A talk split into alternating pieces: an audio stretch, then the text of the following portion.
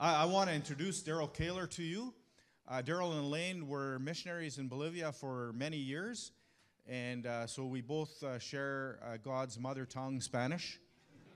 Um, we have that in common. And I'm going to ask Elaine and the rest of the family there to stand because, yeah, because everybody needs to know who you are. uh, they've, they've been with us for some time, but I just want to point them out so that you can greet them afterwards. And uh, so, uh, Daryl, we're really happy that it finally worked. He does so much traveling. Um, we've we stuck him in at Christmas because that's when it worked. Uh, so we're we're happy to have you share with us what the Lord has laid on your heart. All right, thank you, Pastor Ernie, and I'm glad to be stuck in here at Christmas uh, with, with, you. It is good to be here. Thank you for being a place uh, for our family this past year. Um, as you know, we've so you, that's Elaine, my wife. Uh, we got four kids. Two are, are married, Eric and Jeff. Most recently married in September. Um, attend here a fair bit as well, and so we're we're glad to be here.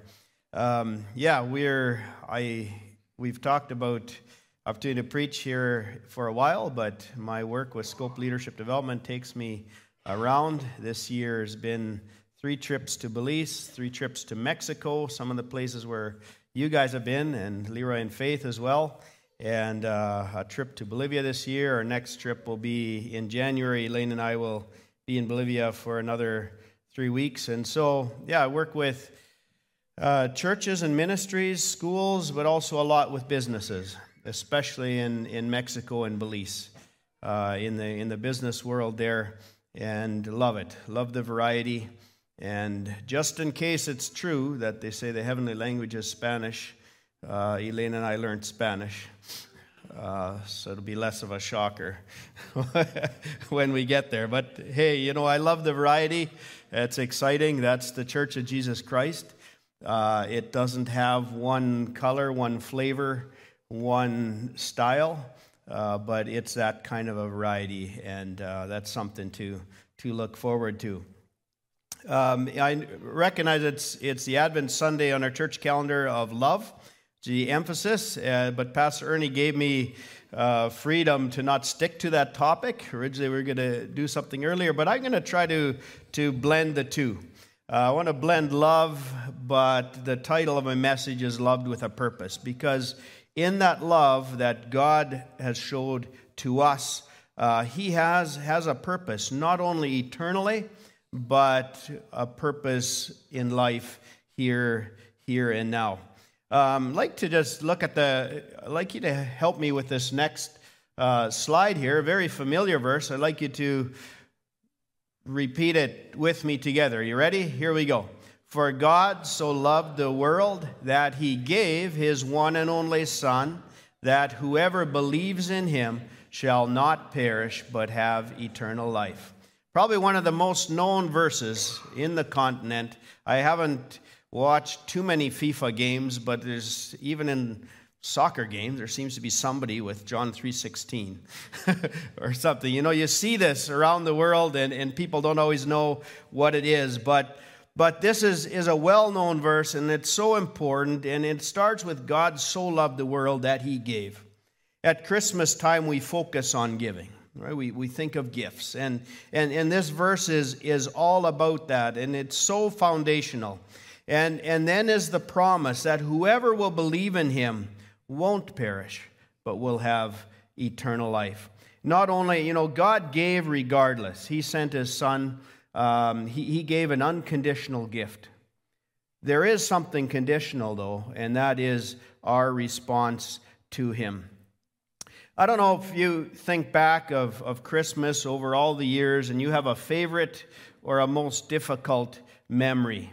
Um, maybe it's, uh, you know, you missed somebody, a loved one passed away, and that first Christmas or the following uh, can be tough. Or you have favorite Christmas memories. Maybe you got, I don't know what you got a car.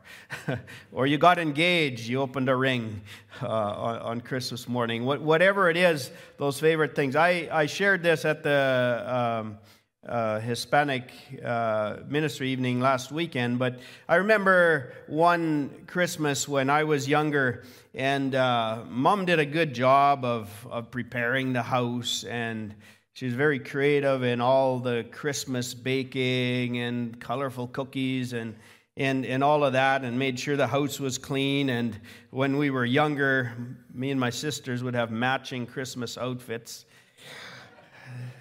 still twitch a bit. the, the purple velour, etc. and the pictures that are there. But, but, but as a kid, I mean, it, it was like mom made this special, right? Or like mom and dad. But, but our home was like we got ready for Christmas. And we kind of had, you know, some Christmas traditions, and it was just like really exciting and look forward to Christmas morning. And, uh, and we did Kommen Abstaulen. Peter, you talked about that this morning. Like, we set out bowls and, and gifts and, and things like that. So it was, was really exciting. But I, I remember this one Christmas, uh, it was Christmas Eve in the evening, and my parents had helped to put together a food basket.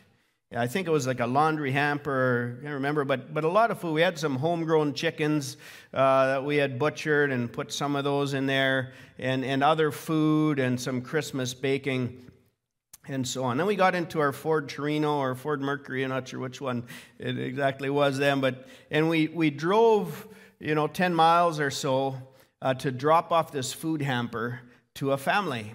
And we got to this house, large two story house, old building, drafty, and, and we go in through the cluttered porch, and to my young eyes, it was a disaster. It was a mess. They were not ready for Christmas the way I, uh, I knew it. Um, there, there was a mess everywhere. Um, there, there was, you know, kids running around. Dad was sick on a couch in a dark living room. And, and we went there and we brought this food basket there. And it made an impression on me. I knew they were sick, there were, there were great, great needs, and um, we were able to help them some of that. But, but the impression that it made on me is that we still live in a broken world. We still live in a world of need. And so often uh, we can order our personal lives, and yet um, we, we live in this world of chaos, of despair, uh, of, of a lack of hope. And, and that contrast, good and evil, hope and despair, chaos and comfort, um, is, is, our, is our reality. And we're not exempt from it. It doesn't matter how orderly, how perfect our world, our lives may be, we still live in a broken world where sickness, pain, uh, loneliness, and all of those things come, come in. So, this morning, what I want to tell you is that God has a unique and design, a, a unique divine purpose for your life and for mine, even in and especially in a messy and broken world that we live in. You're not here by accident. Who you are, all of your collective experiences, your background, your circumstances are no accident. God knows those things, and yet He has a unique and divine purpose for your life. And that comes as a response to His love to us. Our love is a response. The love that we share among each other with other people is a response to God's love with us. And in His love, we have a purpose. In the passage that Wilbert read, and Wilbert told me before the service that this was one of his favorite passages, right? Ephesians chapter 2. And we're going to look at those 10 verses, but I'm especially, all of it is going to lead up to that last verses where I'm going to put particular emphasis on Ephesians 2:10 which says, "We are God's handiwork or workmanship, created in Christ Jesus to do good works which God prepared in advance for us to do." God doesn't just save us and then that's where it's at.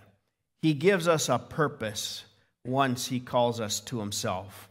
And as we look into Ephesians 2, uh, it could also be a rendition of really what happens at, at Christmas, a reminder that our love is responding to the love that He gave to us. And in that we have a purpose. So, uh, three key things that we're going to look at in this Ephesians 2 passage, and I've broken it down into to three things. First of all, before Jesus, we're spiritually dead and deserving eternal punishment. Those are the first three verses that we're going to look at, verses 4 to 9. And uh, that is through Jesus, we're spiritually alive and seated in Christ. And then we'll go on to the third one. So for now, let's just talk a little bit about that first one um, Ephesians 2 1 to 3. And if you have your Bibles, uh, you can follow along with me, and we'll, we'll take a look at that. Um, and, and this is really a look at what things were like, uh, a reminder of who we were before Christ, those of us that, that are, are following Christ, have put our faith in Christ, or a reminder of, of where you might be at if, if you haven't uh, yet accepted Christ. Ephesians 2, verse 1 As for you, you were dead in your transgressions and sins, in which you used to live when you followed the ways of this world and of the ruler of the kingdom of the air, the Spirit who is now at work in those who are disobedient. All of us also lived among them at one time, gratifying the cravings of our flesh and following its desires and thoughts. Like the rest, we were by nature deserving of wrath a reminder of the reality of the world around us. A key ingredient in here is sin. Uh, that tr- talks about transgressions and sin, but we'll just talk going really in depth in this whole passage. But sin is, is basically, it's a, a term that comes from archery, um, where you shoot the arrow, but you miss the mark. That, that's the definition of, of sin, missing the mark. We miss the mark of God's original design for us. And instead of seeing God's plan and purpose for us, we, we miss that. And, and that's why um, the world around us that doesn't focus on Christ uh, is going to seek meaning in other ways. Um, and, and in summary of this passage, it says, Before Christ, we followed the world's value system, looking for something, some measure that we're going to weigh life with. And so basically, following the majority, the world's value system. It talks about in this passage the guidance of Satan, the ruler the kingdom of the air. And, and Satan is the archenemy of God, uh, who cannot touch God, but he will do his best to interfere with the uh, highest of God's creation, which is mankind created in the image of God. And, and so he um, is, is at work around us. And without Christ, before Christ, we're under his guidance. And then it talks a fair bit about our fleshly desires.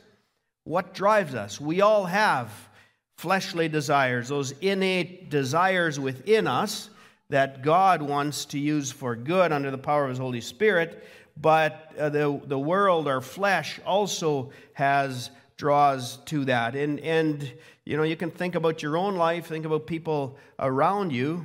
Uh, what drives them? We, we tend to be self centered and seek our own desires, and, and we don't always follow those in, in, in very good ways. Um, we're, we're self pleasing, and, and along that path, if we follow that path, we not only hurt ourselves, we, we hurt people along the way. And in the end, uh, this passage tells us that we're deserving of God's wrath, meaning that we have missed the mark. We, we, if we haven't accepted God's gift, then um, we, we don't receive that eternal life. Uh, one of, uh, you know, it, has been interesting the last three years uh, with the pandemic and different restrictions, and I've actually been busier than ever, part of that being south of our border. Um, but uh, just seeing the, the, the impact, and there's no doubt that it has, has impacted us and it's impacted churches. But uh, during the height of our restrictions that we had here around us, um, when possible, um, you know, it was really tight. We couldn't have people in our homes even and stuff like that. I, I love to tinker in our garage, so I'd have our garage door open. We live in Niverville garage door open and, and, and sometimes just tinker there. I had to see somebody. Um, I need my alone time too, but we got to see people. And uh, the one time I was I was tinkering on something and and uh, a guy walked by with his, his little dog. And I said, Hi. He said, Hi. And he kind of paused. And I said, Hey, nice dog. What's your dog's name? And that started a conversation going, and we started, started talking, which led to several hours, a whole evening basically, of, of talking.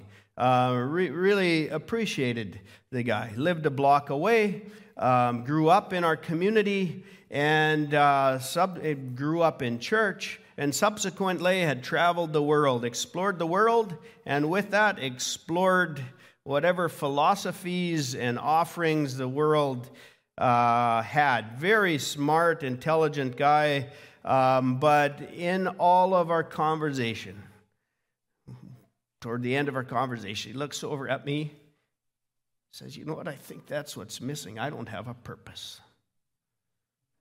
I'm searching.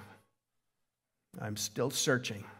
And, and he knew some of the answer, but, but there are so many people find that uh, are seeking for that purpose. And, and come up empty come up empty in what the world has to offer. Proverbs 14.12 says there is a way that appears to be right to man but in the end it leads to death. And so that's what the first part of our passage is about our depravity without christ. And, and that results in a lack of meaning and, and purpose. And um, you know, there might even be some of you listening or, or listening online that, that say, hey, I've never con- considered this before. And I, the question I would throw out to you is, is what motivates you? What, what drives you? What are you pursuing? And are you finding that? How satisfying is that to you? And I ask, invite you to consider that. And maybe you are a follower of Jesus, but you also ask yourself, hey, what's the purpose of life? And this passage, these first three verses, are a reminder of where we have come from and the broken world we live in. And it's easy, even for us as followers of Christ, to, to forget. Let's move on to the second part, verse 4. And, and this is the good news. So, this is the contrasting part. And verse 4 starts with but. This is one of those but God passages. The most exciting part, if you hear somebody sharing their testimony, but God. But because of his great love for us, God, who is rich in mercy, made us alive in Christ, even when we were dead in transgressions. It is by grace you have been saved, and God raised us up with Christ, seated us with him in the heavenly realms in Christ Jesus, in order that in the coming ages we might show the grace, he might show the grace, uh, show the incomparable grace, riches of his grace, expressed in his kindness to us in Christ Jesus. This is really important. For it's by grace you've been saved through faith it is not of yourselves, it is a gift of God. This is a gift of God, not by works, so that no one should boast. Um, and and you, we, we see, we could break this passage down, but, but notice in this passage it mentions his great love, his rich mercy, the riches of God's grace. Grace appears three times God's unmerited favor toward us. We didn't deserve it, but but he gave. It, it's by his grace. Uh, kindness is mentioned, and that and, salvation is a, a gift of God. We're positionally seated in the with Christ in the heavenlies. That's what, what our passage tells us here. Now, Elaine and I attended a funeral on Friday on Friday of a family friend, and and this was a person who had a faith in Christ. And, and there was reference was made to that. And we celebrated her going to her eternal home and, and the freedom from the, the pain and sickness she'd been suffering from. And, and while we're all headed there, positionally, in Christ, we're already seated in the heavenly realms. Uh, we have already that eternal hope that we live out here on earth. And this passage is, a remind, is reminding us of, through the work of Christ, uh, that we, we can have that. Psalm 16:11 says, "You make known to me the path of life. In your presence there is fullness of joy. At your right hand are eternal uh, pleasures." And, and this is the, the good news, the, the result or the how we attain this is found in verses 8 and 9. You know, I believe everybody, at least most people, virtually everybody I've talked to wants to go to heaven, right? Wants to go to a better place. Um, we all do. Now, there's some many philosophies of how we get there. Much of it has to do with he was a good person more than he was bad. And, and we can, even as believers, fall into that. Everybody wants to go to heaven, but how are we saved? By grace. By grace. Our re- it's God's grace. Our response is faith. This is a gift from God. And so His grace is sufficient, and our response is faith. And this passage makes it really clear it's not by works.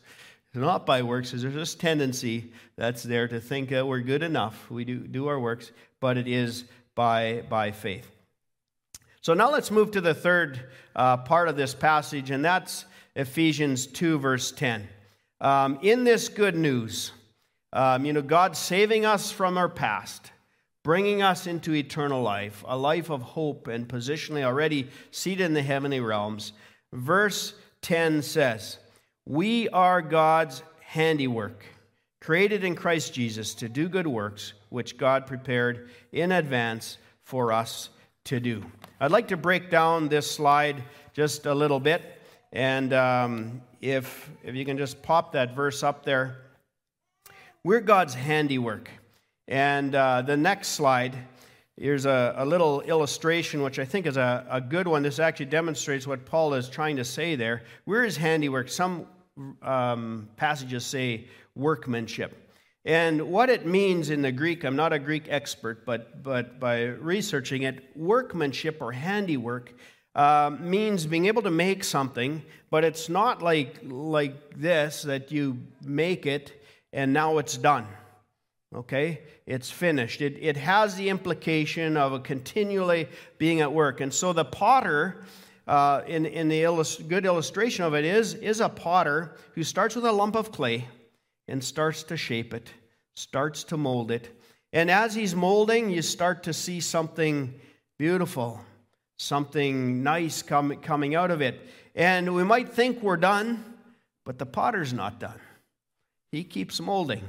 And as believers, it sometimes it hurts when he touches a spot, area of our life. Say, ouch, I don't want that one moved. But he he, he continues to, to mold, and as, as a picture comes together, it becomes more beautiful and beautiful. And, and that's the process of the ongoing work of the Holy Spirit in our lives when, when God is working in us. Another illustration of this would be a painter uh, who, who's painting something. I remember driving through Morris one time when they were painting a big mural on the side of Bigway there.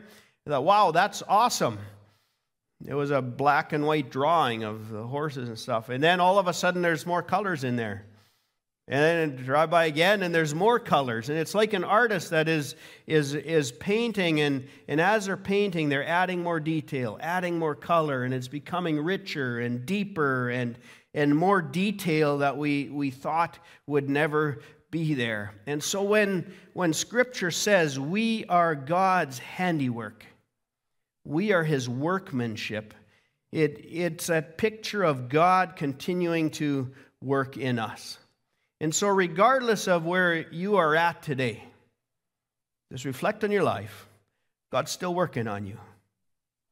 Sometimes we know it, we like to ignore it, but, but He's working on us. And sometimes we can look back and we see, wow, He's changed me. Um, I'm, I'm seeing that that, that work uh, in us. So say to the person behind, beside you, You are God's handiwork. Tell the other person on the other side of you, You're God's handiwork. Now tell them, I am God's handiwork. Okay? God, God's working in us. God has a plan and a purpose and, and continues to work in us. You are made by God and for God and until you understand that, life will never make sense. Quote by Rick Warren You're made by God and for God, and until you understand that, life will never make sense. Uh, in, in my travels, uh, especially down south, but, but here in Canada too, and when I have opportunity to work in, in Mennonite circles, uh, there's, there's a, a phrase um, that's very well known uh, in Plautdietsch and if you have Mennonite background, you will recognize this. Don't might met me, or don't ask met me.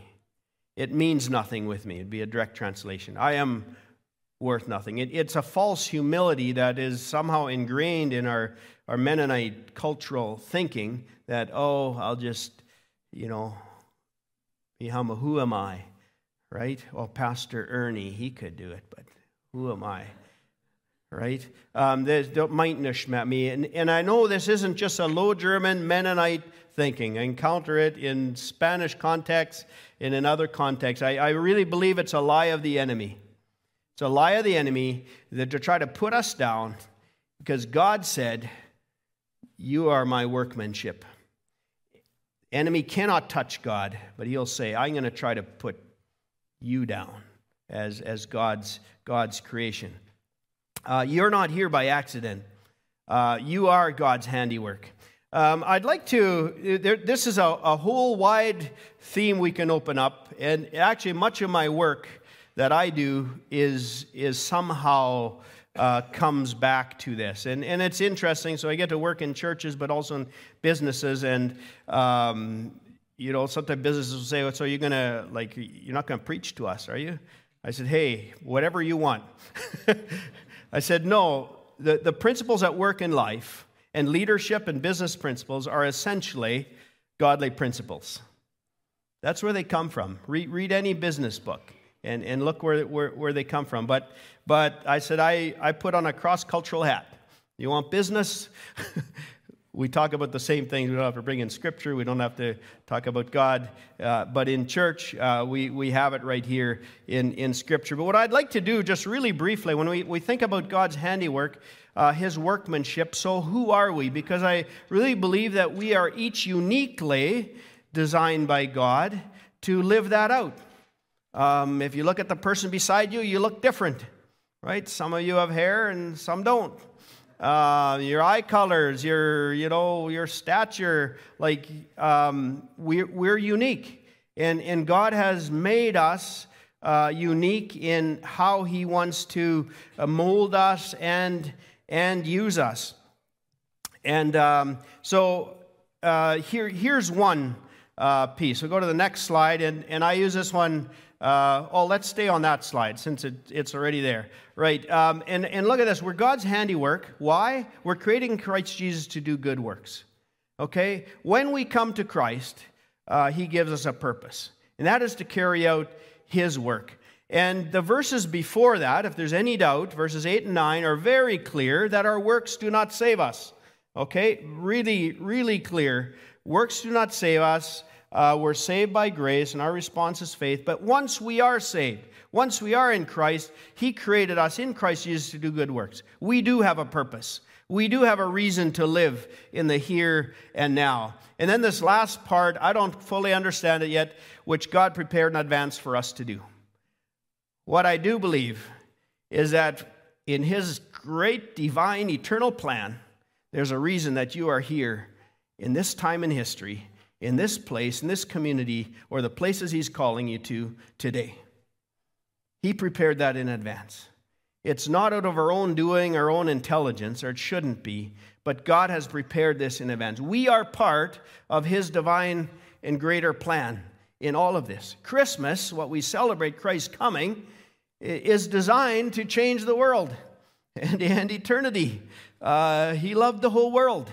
Uh, the world doesn't all know it, and that's probably part of our calling. But, but in the midst of all of that, so where's handiwork? Creating Christ Jesus to do those good works, what are they? I want to take you through just a few areas to consider about how unique of a handiwork you are. Here's the first one, and this has to do with our personal style or our temperament. And uh, I actually use this a lot in, in most of the training that I do, not all, but this is one of the things. Um, we, we can look at, we sometimes call it a personal style or behavioral style, or if you're familiar with the four, four temperaments, I'll go through them, them real, real quick, but we're not going to do a whole, whole workshop here. In March, those of you leadership that are going to be part of one, we will go into some of, of this as well. There's the D style people. We call them dominant or driven. Uh, they like to move fast, they like action, results. Uh, they they want to get things done. The first question they ask is what? What are we going to get out of this? What are we going to get done? Um, they they're just wired for results, and they often like if things aren't moving, let's get moving. Even if we don't know what we're going to get done, uh, they like to have things moving. Um, Gary Smalley calls this a dominant lion. Okay, the king of the jungle. The vehicle perhaps would be a bulldozer. Some would say an army tank. Like nothing stops it. Just keep going. Okay, if somebody gets run over, they should have moved. Their fault.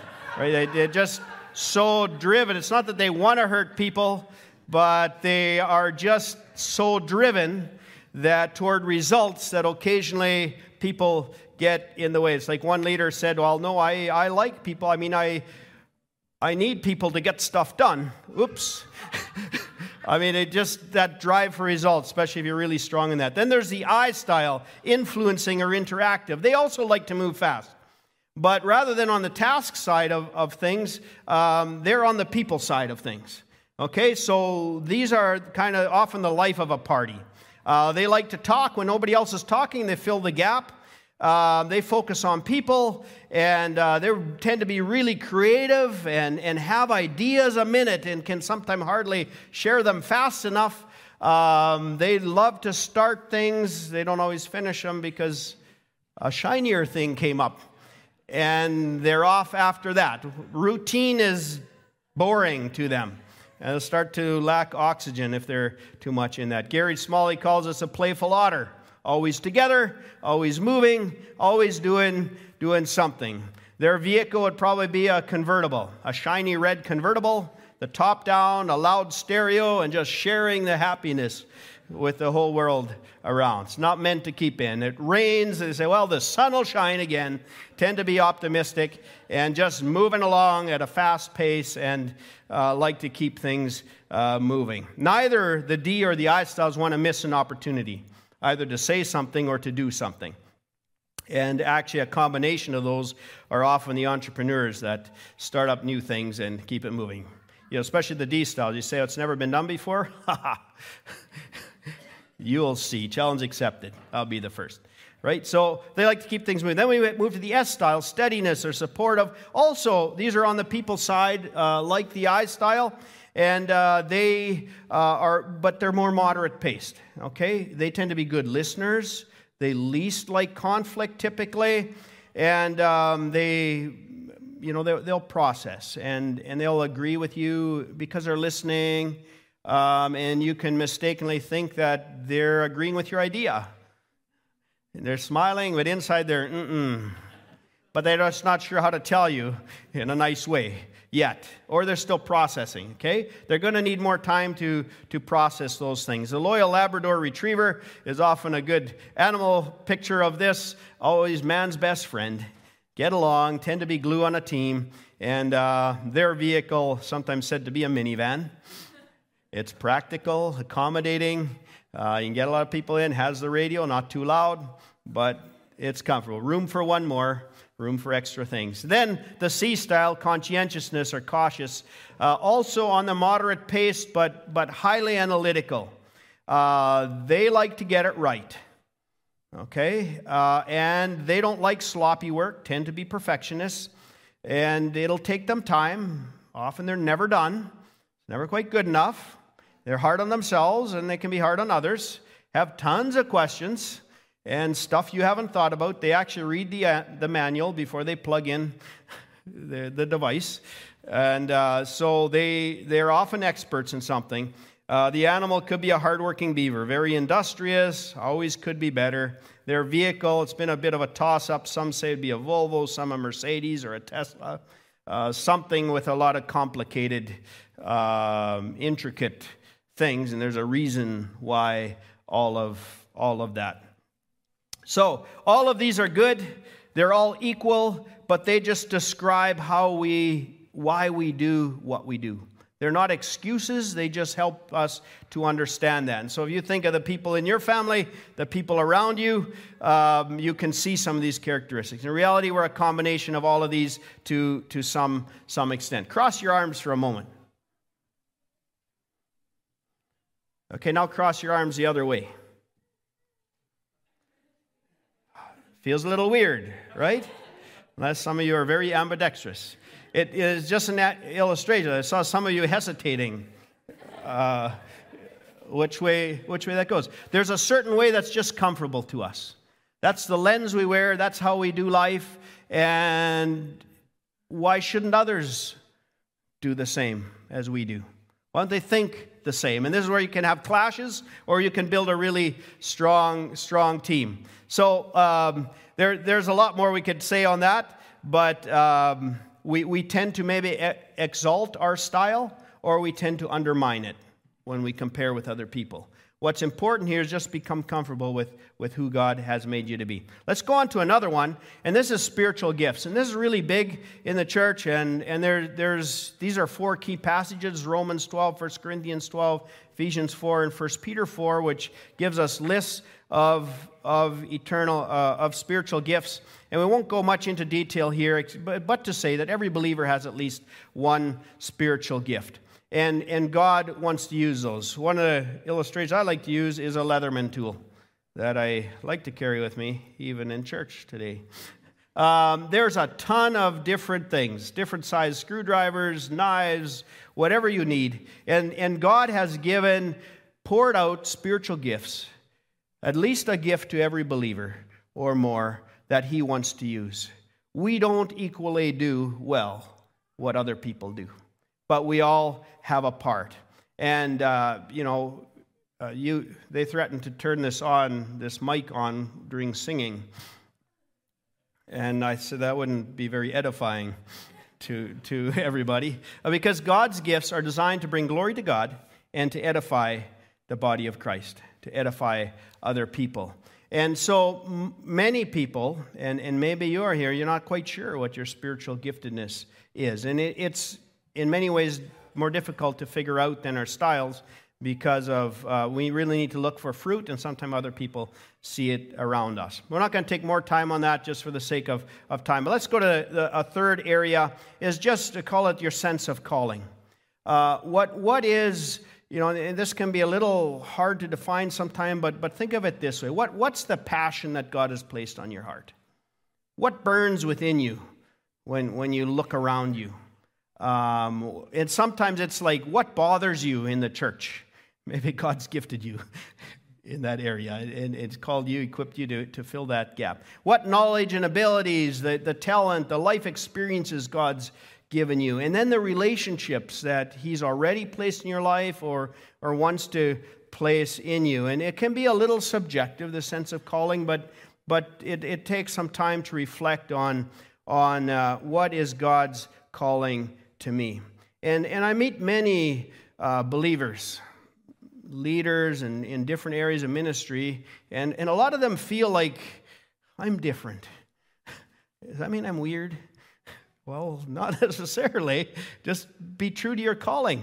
Yeah, you're going to be different. Your whole mix of these things, your temperament, um, your personality style, your giftedness, your sense of calling is going to be unique. And, and when you gain a sense of that, it gives you a sense of purpose and, and reason for doing what, what we're doing. Well, um, let's, let's draw this to a close. Our, our, the title of my message was Loved with a Purpose. For we are God's workmanship or handiwork, created in Christ Jesus to do good works, which He prepared in advance for us to do. I believe part of the true meaning of Christmas is to remind us of God's great love to us and at work in us. And in and through that, He gives us meaning and purpose for life. You're His workmanship, His handiwork, and God has a purpose for you. Uh, it's like a good friend of mine, Ruben Mercado, who passed away. He was a, an evangelist from Bolivia, pastor. Um, spent 10 years in Mexico City uh, very on fire. He passed away last year uh, due to COVID. And one of the things he said, Esta es tu generación. This is your generation. And, and he, he would remind me of that personally and tell that to people. We are not responsible for the next generation. We're responsible for this generation, the time and place that God has placed us in here. We can't influence the past, but esta es tu generación. And uh, as we look around, we see a lot of, of opportunity. God has a purpose for you right now. And, and maybe, uh, you know, you've been walking with the Lord a long time, and this is pretty obvious. I just encourage you just keep on going. Uh, keep doing what God's called you to, or, or start doing something that He's, he's calling you to. Uh, maybe you're growing and you're in the process of, of really growing and discovering, trying to figure things out. And uh, some of you might feel like you're kind of in a wilderness, uh, wandering, waiting, searching. And, and I say, just hold your hands open and, and, and be open to the Lord and, and what he, he calls you to. And, and for some of you, you might uh, just be starting or wondering how to start. And uh, encourage you to turn to God, become a devoted follower of Christ, and, and allow Him to do that work in you. We are God's handiwork, creating Christ Jesus to do good works which He prepared in advance for us to do. Let's pray. Heavenly Father, thank you for your work in our lives. Thank you for giving your Son unconditionally to a world that, for a large part, rejected Him. And yet, that message is as true today as it was 2,000 years ago. Thank you that you came and provided a way out of the darkness, out of the chaos, out of the despair, and you bring us hope. And yet, we live in this world, uh, which is our reality, and in that, in your marvelous grace, uh, in your divine uh, work, you call us to be uh, instruments of you. We're your workmanship. You're working on us. Continue to stir in us, Lord, the things that you want to teach each one of us, even over this Christmas season, and um, and and it just bring clarity to us where we need clarity in seeing your continued work in us. In Jesus' name we pray. Amen.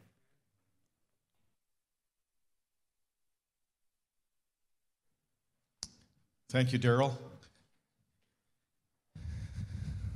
Was that a Latino minute? That's a Latino minute, yeah. Blank. Uh, we got no challenges this morning, uh, but I do have a question. Yeah. How, just practically, how do I discover the good works that God has prepared for me? Talk to your pastor.